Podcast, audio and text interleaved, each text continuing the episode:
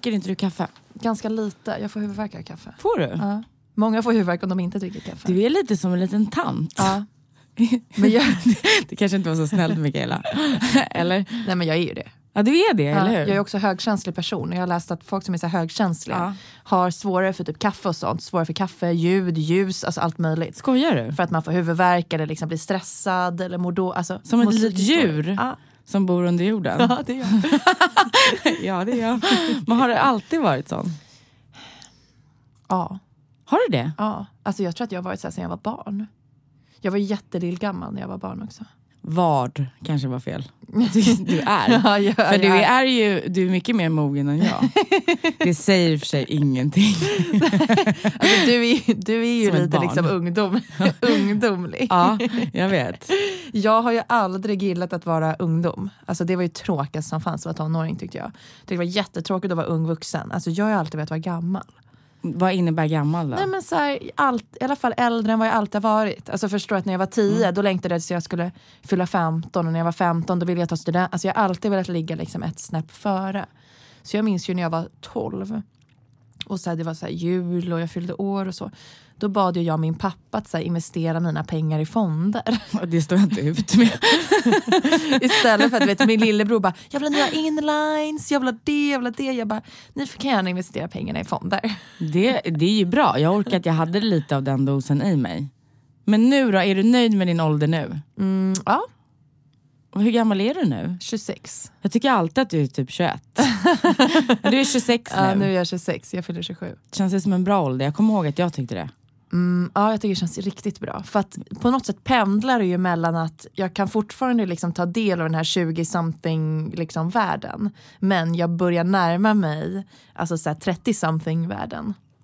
Du är alltså 10 år yngre än jag. Är du 36? Japp. Och fyller 37 år? Nej, jag, jag, nej, lugna dig nu. nu spårar det. Okej. Du- du är jag 36. fyller 36 i år. Du fyller 36 Ja. år, jag fyller 27 år. Så ja, nio år då. Ja, nio år. Mm. Och då har jag ju då, eh, googlade jag lite på dig idag. Ja. Då har du gjort det här, va? hunnit göra. Du är ju då bloggare. Ja. Är det ditt primära tycker du? Eh, ja, Du har alltså bloggat i typ 10 år. 12.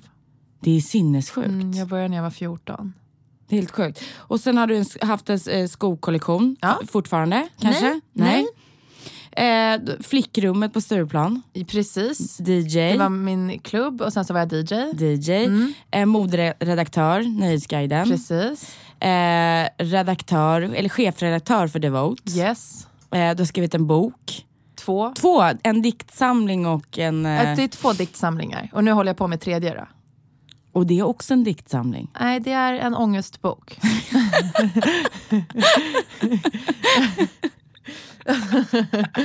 det, är, det, är en handbo- det är en handbok om ångest.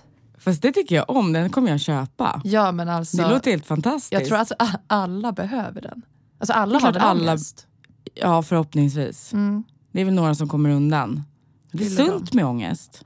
Jag tycker också att för mig är det så naturligt. Och alla har väl ångest eller oro över vissa saker i sitt liv. Liksom. Men det tror man inte om dig. Man tror att hela ditt liv ligger på en sån där grön marmorbricka. Du vet som du har din frukostmacka på. Man tror ju att hela ditt liv är så. Faktiskt. Ja, nej, men jag förstår att man kanske kan tro det, men jag är en extremt ångestfylld människa. Och har ju egentligen drivits av ångest. Allt du räknar upp har jag nog gjort bara för att jag har så mycket ångest. Är det så? Ja, Din terapi alltså? ja precis. Alltså, eller på något sätt har så här, allt jag har gjort det har varit för att bekräfta mig själv för mig själv eller omgivningen. Varför känner du att du måste göra det?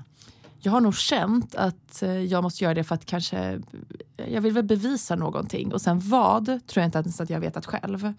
Kanske att jag är eh, bättre, än vad, eller kanske att jag tror att folk tror att jag är sämre än vad jag är. Eller svagare eller eh, inte lika duktig eller vad det nu kan handla om. Blir du nöjd någon gång då? Förut blev jag aldrig nöjd, vilket jag tror kan vara bra. För jag tror att om man nöjer sig så slutar man utvecklas. Och jag Ja. tror att jag kanske inte hade gjort liksom, hälften av allt jag har gjort. Om jag hade nöjt mig redan vid första stoppet. Då blir det svårt att känna motivation för att liksom, avverka fler saker. Ehm, samtidigt som idag känner jag mig nöjd. Eh, Men jag känner ändå att jag kan ha balansen till att ändå fortsätta ha ett driv. Mm. Ehm, så att jag tror och hoppas att man kan vara både nöjd men ändå liksom vilja fortsätta utvecklas och göra karriär och göra mer grejer. Liksom. Men du, varför började du blogga då för 12 år sedan? Jag började blogga för att jag inte fick åka till Hultsfredsfestivalen för mina föräldrar. Ja, det är precis. ja, Ja, men jag, var ju bra 14, anledning. jag var ju 14 år. Ja. Och alla mina kompisar skulle åka till Hultsfred första året. Mm. Liksom, alla skulle åka. Och mina föräldrar tyckte att jag var lite för ung. Och jag höll ju såklart inte med. Idag Nej. håller jag ju verkligen med. Jag håller också med. Jag hade inte skickat min, min 14-åriga lilla gulliga dotter till Hultsfredsfestivalen. Man ska bo i tält, hångla med killar, man liksom däckar i någon lerpöl. Äh, fy. Fy, jag vill fy. åka till Hultsfreds nu. Jag, jag, jag åkte året efter, sen åkte jag många år i rad på festival. Men jag fick i alla fall inte åka och då var jag inne på Playahead. Hade du det?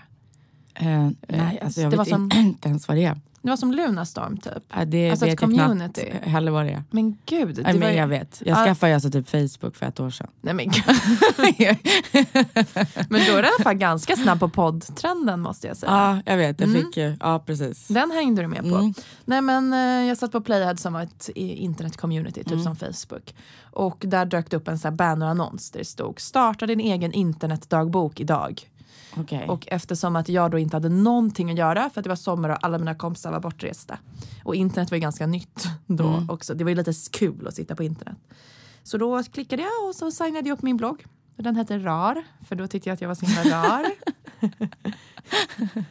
Gulle. ja, ja. Eh, och sen så började jag blogga, sen blev den stor ganska fort. Liksom. Men sen hette det någonting annat. Du hade typ en miljon skor. Ja, flest skor vinner. Ja. Ja, efter RAR så bytte jag namn till flest skor vinner. Och Det då var- hamnade du på Stureplan. ja, precis. Och då hade jag väldigt mycket skor.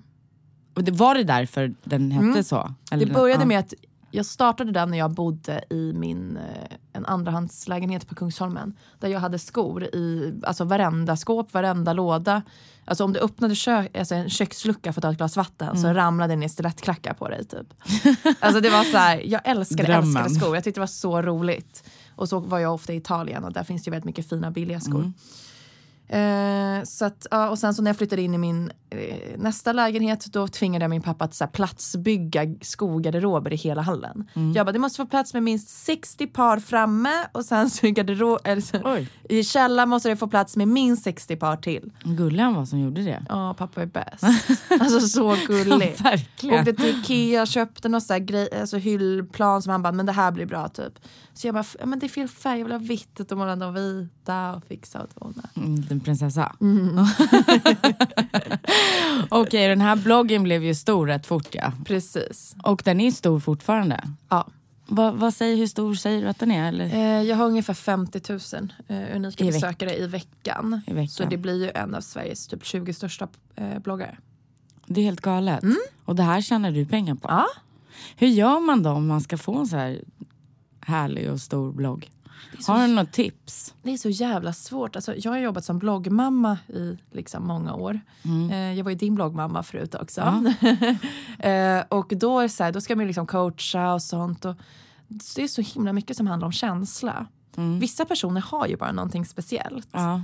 Eh, Och vad är det där speciella då?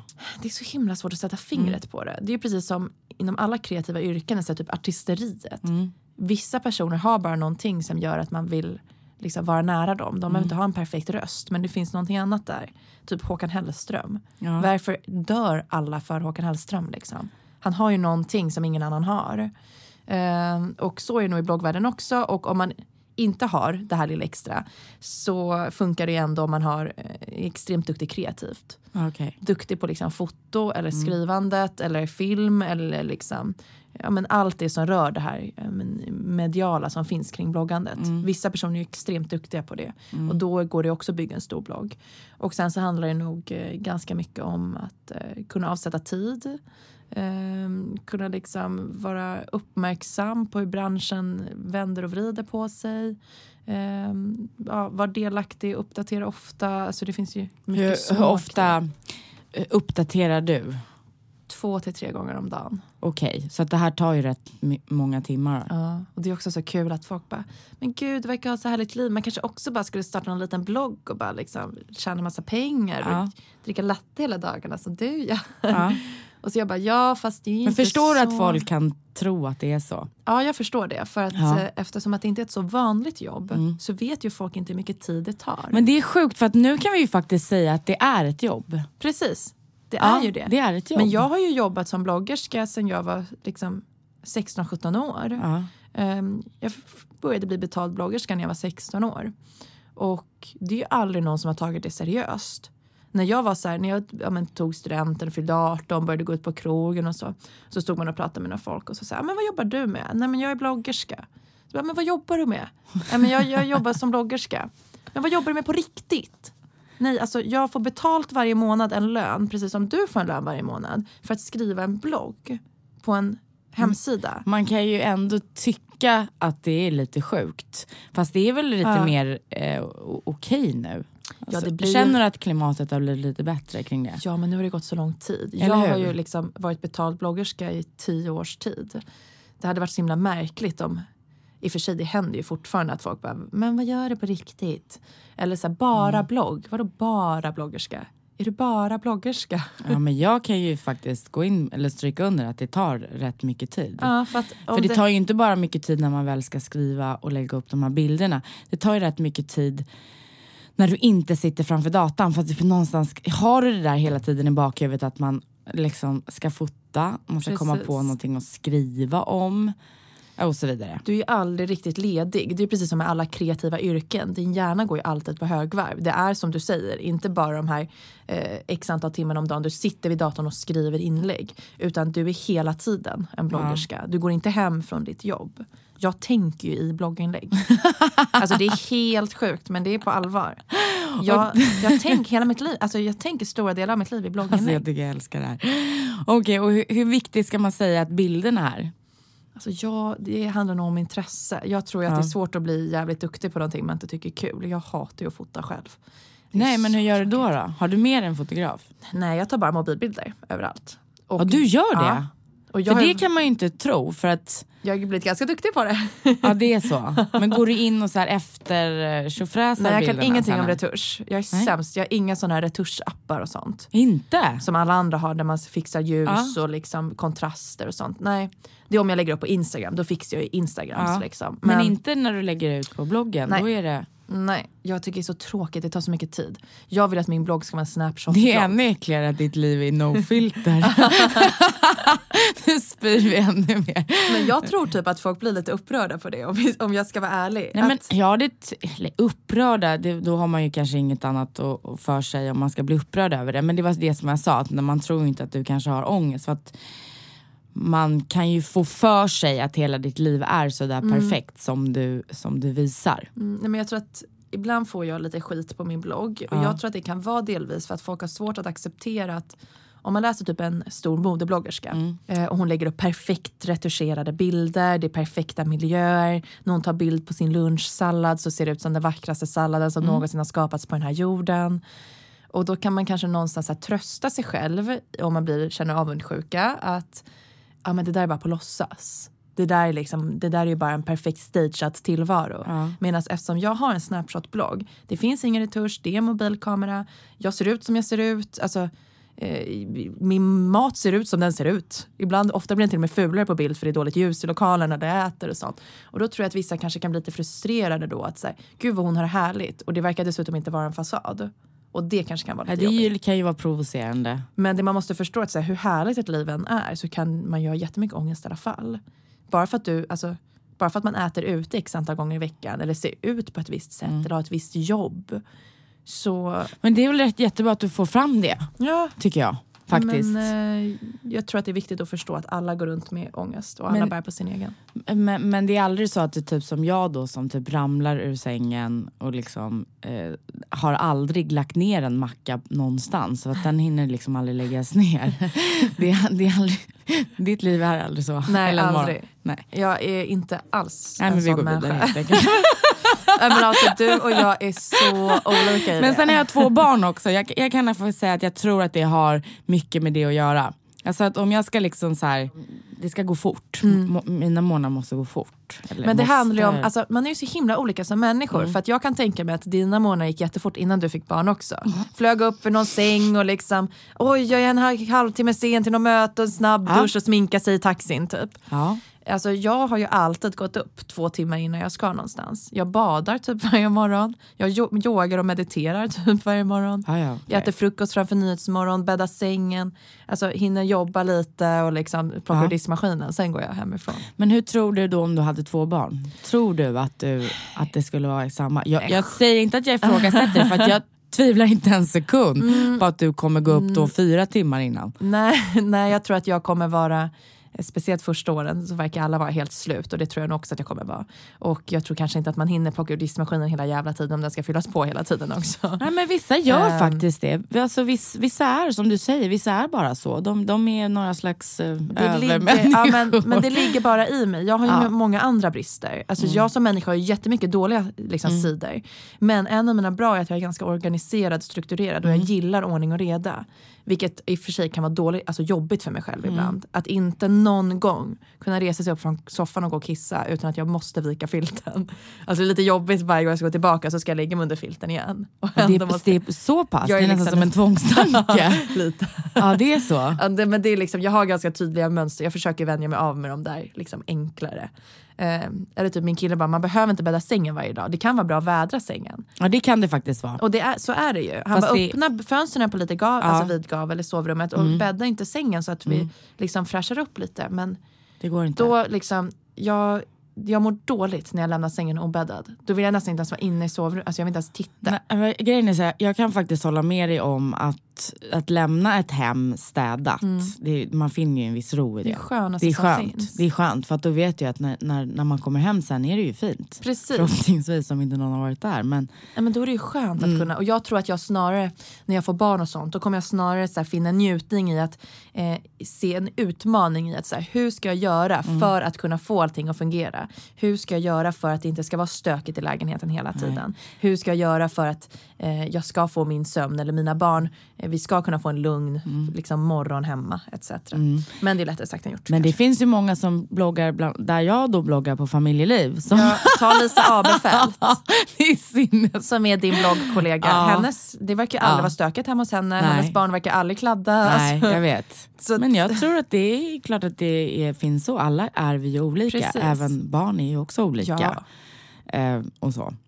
Och Faktiskt. det finns ju en skärm med allting. Och jag tror att så här, det, det viktigaste är nog att man lever med någon annan som är likadan som en själv. Min kille är ganska lik mig. Han gillar också ordning och reda och liksom det ska vara fräscht. Och då har ju båda samma mål. Jag skulle inte kunna vara tillsammans med någon stök liksom, Pelle. Nej, det jag, kan nog bli rätt svårt. Då hade jag bara gått och städat efter människan och varit irriterad på den människan hela tiden. Men du, så nu, nu du, har du kille då. Ni har varit tillsammans rätt länge. Ja. ja. Och eh, ni är jättekära fortfarande. Ja. Det stör bara inte ut mig heller. och, så, och du läser de här kärleksdikterna till honom. Nej, men jag skriver några då och då. Till honom? ja, lite kärleksdikter. Gör du det? Nej, men jag ger honom ju inte något kuvert med kärlekstexter. Men Nej skrivit några på bloggen. Lägger upp på bloggen. Ja. Jag skrivit en krönika när han fyllde år och ibland kanske något gulligt sms kan han väl få. Men var det så den här tanken eller idén kom upp att du skulle göra de här kärleksdikterna? Nej, för jag, eh, alltså böckerna som mm. jag släppte, de släppte jag ju för länge sedan. Den första mm. boken släppte jag när jag var 19. Mm. Och det var ju samling då av olika texter jag hade skrivit i tonåren. Och sen så när jag var 23 så släppte jag min andra bok som egentligen var en fortsättning på den första boken med också olika typer av texter om mm. hur man överlever ett krossat hjärta. um, och sen så nu nya boken, den släpps i september ja. och den är ju mer som en handbok, så en liten bok du kan ha i typ väskan eller på nattduksbordet mm. och den är så här, eh, hur fan man hanterar ångest. Typ alla gånger jag haft ångest, egna erfarenheter och lite verktyg jag har plockat upp längs vägen. Liksom. Hur kom du på det? Alltså, eftersom jag har haft så himla mycket ångest. Ja. Eh, har du alltid liksom, haft ångest sen du var liksom ja, ung? alltid. Och sen mm. så, så här, lite exploderade det för ett par år sedan. Och då började jag gå till psykolog och började gräva lite i liksom så här, mm. fan varför är jag så jävla mörk? Jag som också haft det så bra. Jag har haft så väldigt fin och bra uppväxt och eh, hyfsat harmoniskt, enkelt, ganska normalt, så här, mm. vanligt liv när jag växte upp. Och allt har gått ganska mycket min väg. Eh, och då är det så här, varför är jag ändå så mörk? Och så får man ju kanske acceptera att det handlar om hur man är som person. Kanske inte bara om vad man utsätts av utan alla väljer att hantera livet på olika sätt.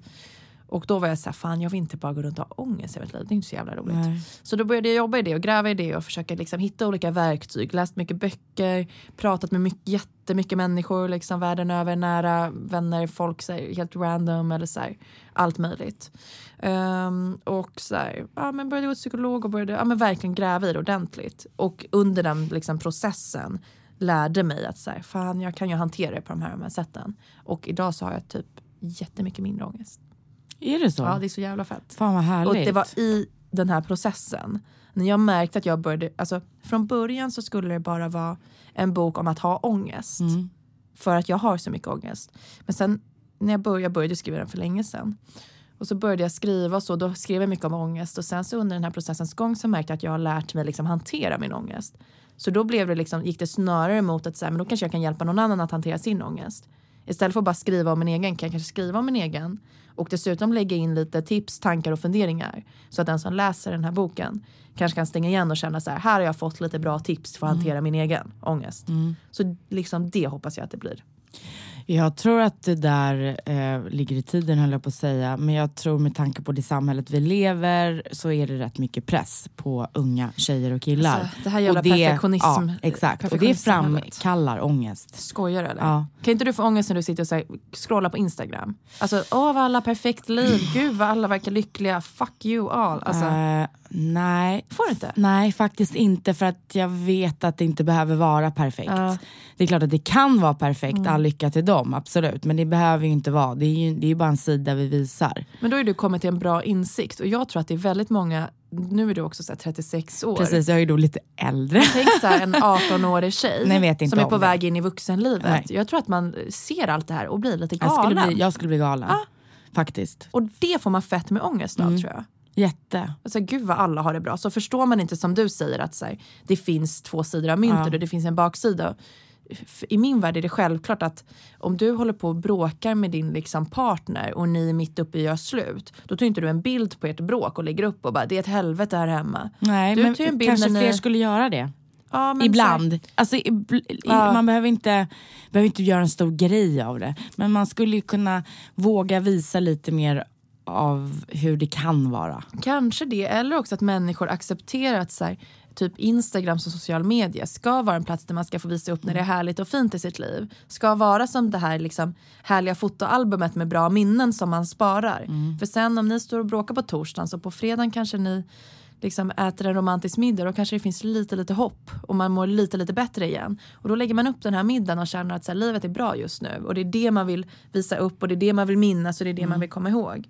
Men jag tror att man måste se alla de här härliga stunderna hos andra människor och förstå att de har också de dåliga stunderna som man själv har. Alla du tycker har att det dem. är bra att du visar det. Eh, för att jag tror nog att många tjej, unga tjejer ser upp till dig jättemycket. Ja men det tror jag nog. Ja. Eller det hoppas jag.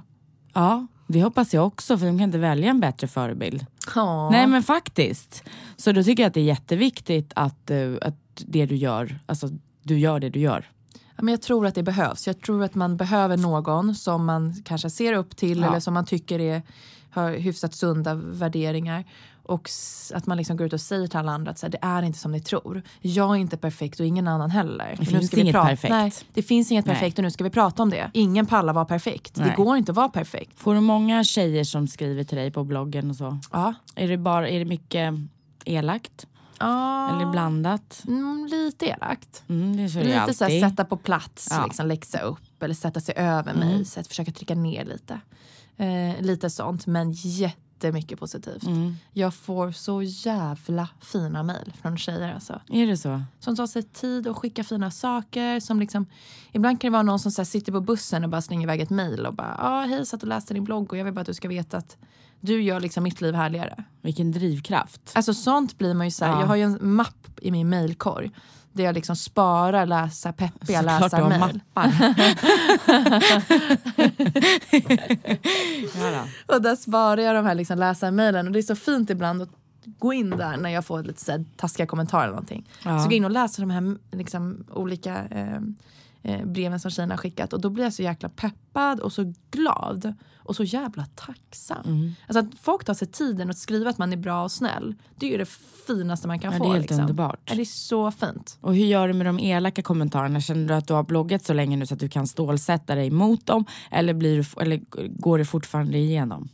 Det går fortfarande igenom. Det gör det, eller hur? Såg du eh, när Björn Gustafsson gästade Parne, Parneviks? Jag, så, jag hade på det igår men det var liksom lite i periferin hela tiden. Så Eh, att, ja. Jag tittade ju på det Ja. och jag tycker att Parneviks verkar vara världens härligaste familj och jag gillar ju Björn Gustafsson Ja. också. Jag tycker han verkar jättecharmig. Ehm, han är ju liksom väldigt söt och Mm. ung och så här, när han gjorde Melodifestivalen och det så var ju han underbar.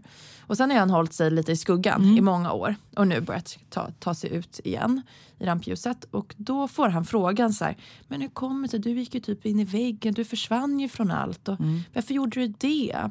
Och då sa han att så här, han bara, ah, men jag, jag tror att om man ska vara, antingen är man öppen eller så är man stängd. Han bara, jag, kan, och jag valde att vara öppen och då fick jag liksom allt. Allt bra men också allt dåligt. Och det tar på krafterna. Och att han bara, så här, jag har så svårt att han bara, i alla fall jag kan inte vara öppen för den positiva delen och sen stänga när det negativa Nej, jag kommer. Nej. och han bara, ja, om folk kan det så liksom, grattis till dem, men så fungerar inte jag. Antingen är man öppen för allt eller så måste man stänga sig själv för allt. Mm. Och exakt så känner jag också. Jag, kan inte, alltså jag är ju öppen, Mm. men det betyder ju att allt kommer in. Jag blir jätteglad när jag får positiva kommentarer och jag blir ledsen när jag får negativa. Alltså så enkelt är det. Mm.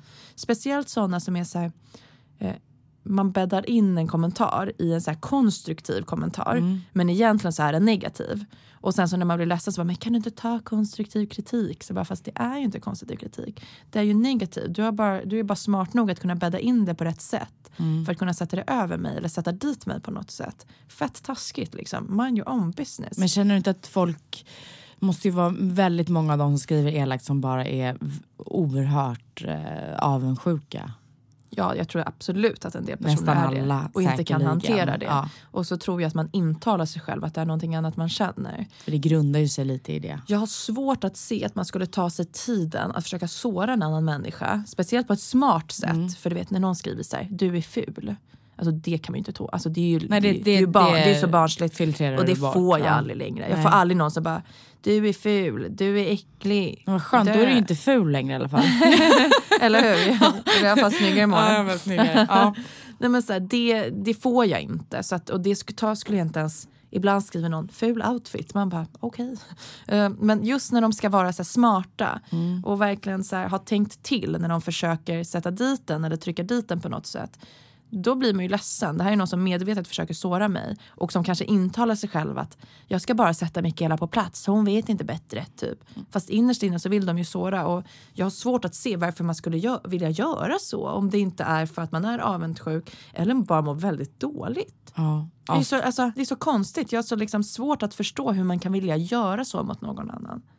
Jag väljer nästan att inte läsa. Nu får jag ju säkert inte lika många kommentarer som dig. Eh, men jag läser inte. Nej men jag förstår det. Alltså...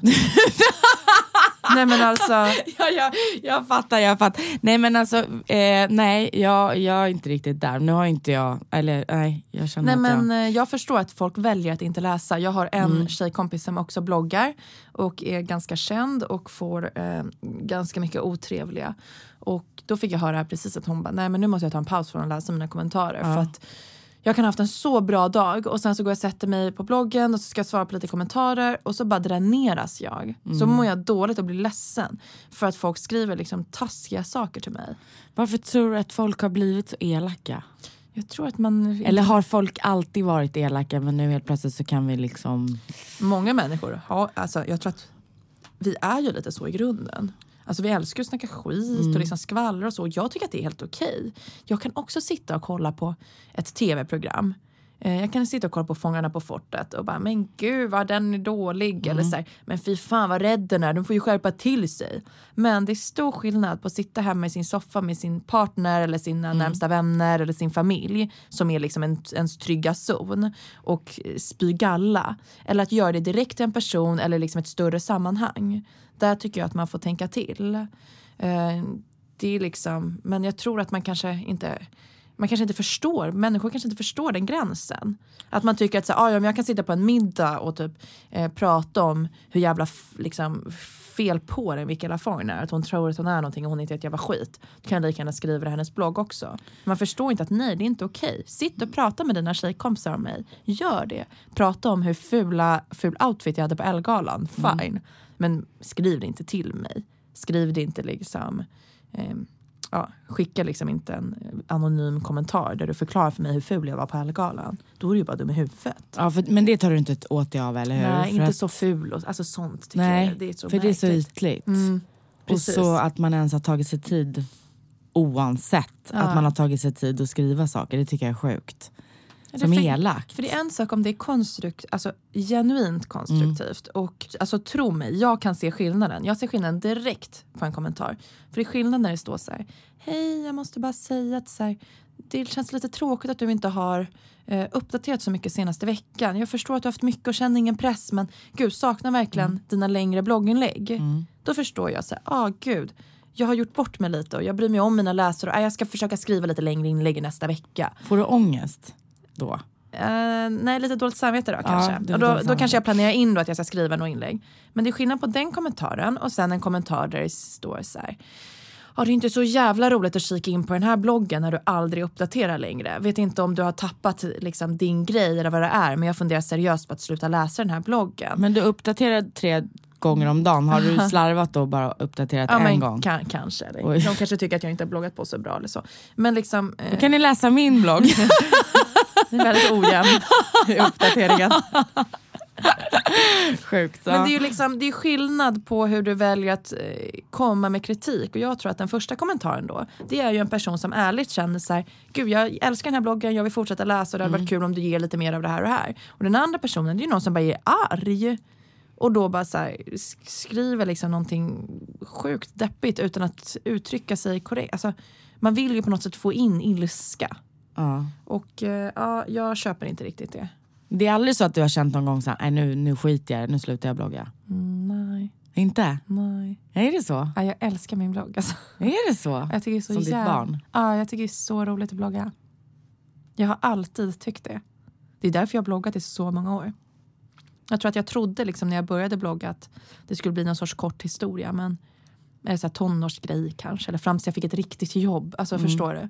Men Du har haft riktiga jobb också. Du var ju min chef som sagt. Du var ju Precis. chefredaktör för... jag var chefredaktör på Devote och Mm. sen så var jag profile manager på Modern Women Media som då har familjeliv där du Ja. bloggar. Mm.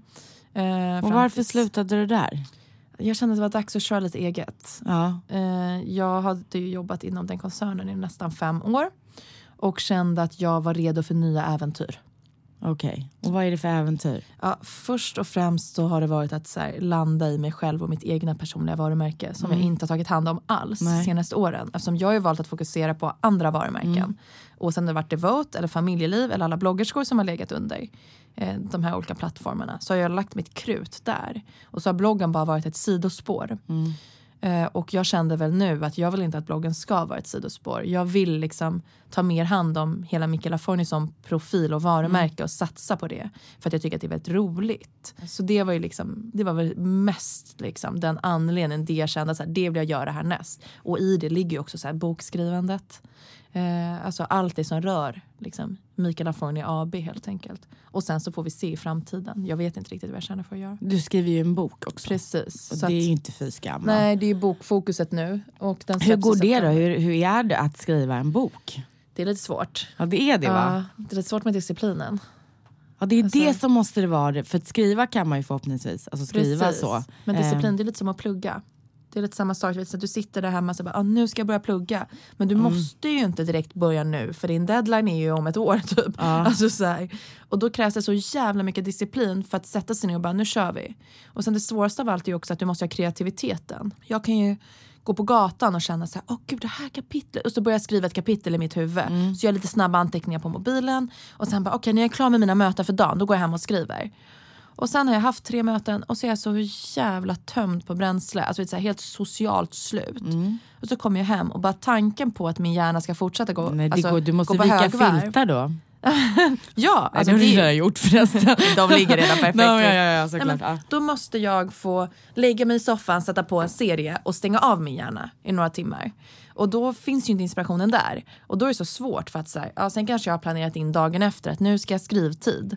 Men just då när jag sätter mig där då kanske jag har annat i huvudet. Mm. Då kanske liksom inte min skrivarglöd finns där. Så att eh, ja, disciplinen och liksom att kreativiteten ska komma när man vill ha den. Det, är ju det, det måste vara sjukt svårt. Ja. Får du någon hjälp? Jag har alltså, ju en redaktör som är jättebra som hjälper mig. Och sen så är man ju också sin egen största kritiker. Allt jag Alltid, skriver är ju ja. skit. Alltså, ja, såklart. Jag sitter och läser och bara fy fan vad kast. Alltså så här, vad är det här typ? Och så bollar jag med min redaktör hon bara det är så bra det du skriver. Jag bara men så säger du för att det är ditt jobb. Hon bara nej. Nej, det får hon ju inte göra såklart. Men hon bara mitt jobb är att det ska komma ut en bra bok. Mm. Så om det inte var bra då hade jag ju sagt åt dig att ändra om. Men nu tycker jag att du är på en god väg. Och då blir jag så här, det känns som att du bara behöver peppa mig för att jag är, är så, så hård mot dig själv. ja men det är ju för att jag vill att det ska bli bra. Liksom. Perfektionist. det är viktigt för mig. Alltså, det är för fan en bok. Den finns ju kvar i all evighet. Ja, när kommer boken? Du sa september? September. Men det här är ju som sagt en väldigt liten, alltså det är verkligen skillnad på liksom bok och bok. Jag ska inte förminska min egen lilla bok. Men det är, det är ju som sagt var en handbok. Alltså hur liten är den här boken? Ja, det är liksom, men det är liksom en, alltså, är, man ska ha den i väskan och kunna ha den med sig. Den är tunn. Ja. Det är inte en 300 sidors bok, det är snarare en 100 sidors mm. bok. Ehm, där liksom, mitt mål är att man ska sitta och så fylla i själv och kanske så här, vika 300 hundöron och sen så ta fram liksom sina bästa kapitel eh, senare när äh, man geni känner sig... Genialiskt säger jag. Ja men när man behöver liksom tips och råd.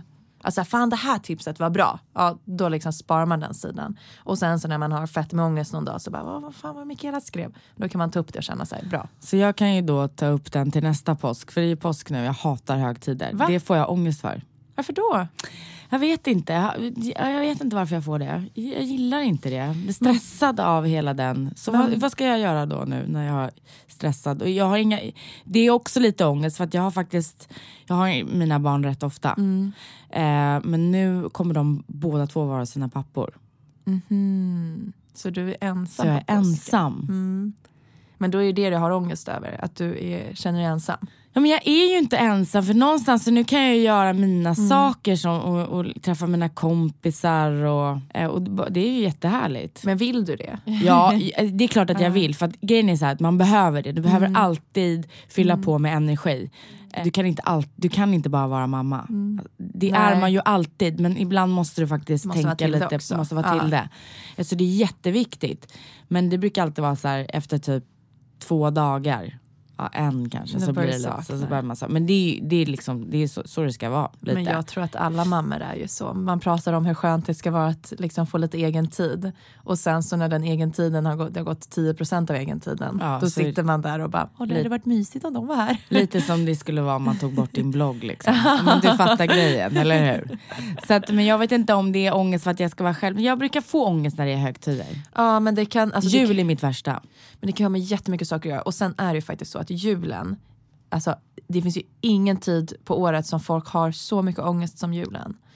Det, det skapar jättemycket press. För att allt handlar om, där snackar vi verkligen perfektionism. Alltså, där ska ju allt vara perfekt mm. man har en tydlig bild över hur julen ska se ut. Som vi i samhället har byggt upp. Det här är julen. Mm. Lyckliga familjer, stora familjer, mycket paket, massa mat, glada barn, härliga föräldrar. Fast verkligheten ser inte ut så. För det mesta är det fulla föräldrar, mm. ensamhet, mycket Tragiskt. självmord under julhelgerna. Alltså, det är liksom inte så, så perfekt och eh, det skulle man fan behöva prata lite mer om. Ja. Och jag tror att om man skulle prata om det så skulle man förstå att de flesta kände likadant och då kanske man hade kunnat skala ner det lite. Alltså man skulle gå till alla och bara, fan jag hatar ångest, alltså, jag hatar julen, jag får så mycket ångest ja. över det. Då kanske alla andra hade bara, fan jag tycker också att det är så jobbigt, jag får sån press. Och då kanske det slutar med att man bara går ut och käkar en härlig middag. Det är helt sjukt vad vi gottar oss på julen. Så nu känner jag helt plötsligt att påsken är ju för sig rätt mysig. Ja påsken är ju väldigt mycket lugnare för det finns ju inte den pressen. Nej, man ska bara måla något jävla ägg och så. Ja, och det behöver man egentligen inte göra. äta lite godis. Vad ska du göra? Jag ska eh, eh, bara ta det lugnt själv tror jag. Själv? Ja, min kille ska iväg på någon hockey två dagar i rad. Eh, så att jag ska bara så här, äta lite mat och skriva lite och ta det lugnt. Och sen på söndag så åker jag och hälsar på min farmor och farfar i Italien. Nej gud vad härligt. Ja, min lillebror. För du är, du är din mamma eller pappa, eller båda? Pappa. Pappa italiener. Ifr- Ja. Mm. Hur härligt, ska du bara marinera dig i massa pasta? Ja, jag, min farmor, vi, vi åker tidigt på söndag morgon så vi kommer fram till påsklunchen. Och så ska vi, jag bara bli Men omhändertagen. den påsklunchen vill man ju bara delta Ja, i. den är mysig. Ja den är det va? Mm, det är mycket gott vin också. Ja, det är så mycket gott vin, jag orkar inte. Men kan du berätta lite vad det är på bordet?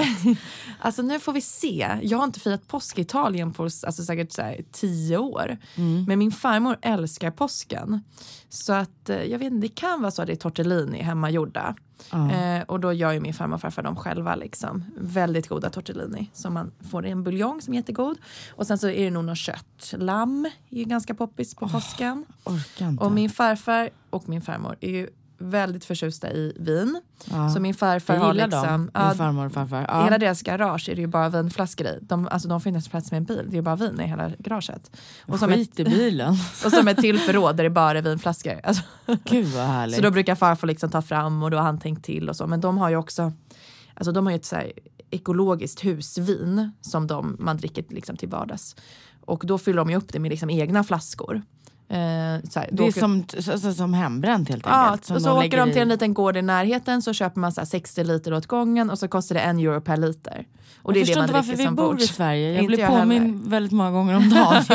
Jag blir precis påmind. Men hur härligt Ja. det är liksom. Det är, så, det är ju underbart att ha det så. Och så, här, så dricker de väl ett eller två glas vin om dagen. Och sen är de bara jättemätta så går de och lägger sig. Ja.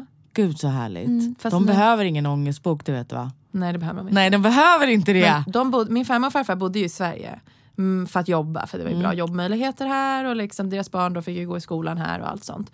Och sen så bestämde de sig ju att nej vi ska gå i pension tidigare så ska vi flytta till Italien och då ska vi bara njuta av livet. Och sen flyttade de ju till Ital- tillbaks till Italien när de var så här 55 typ. Och sen dess så har de bara så här ätit god mat, de reser runt i Italien och kan åka så i två timmar för att äta på en restaurang de har hört ska vara bra. Nej. Och så åker de hem igen. Och så typ går de promenader och hänger på stranden. Min farfar brukar spela kort med hans kompisar. Gud vilket härligt liv. Ja, så härligt. Helt befriande. Och så tror jag också så här, folk pratar ju, speciellt i Sverige nu, är så jävla dåligt med italienska. Så pasta och pizza, det är ju bara liksom kolhydrater. Och det får man ju inte äta här i Sverige längre för att det är ju så eh, onyttigt.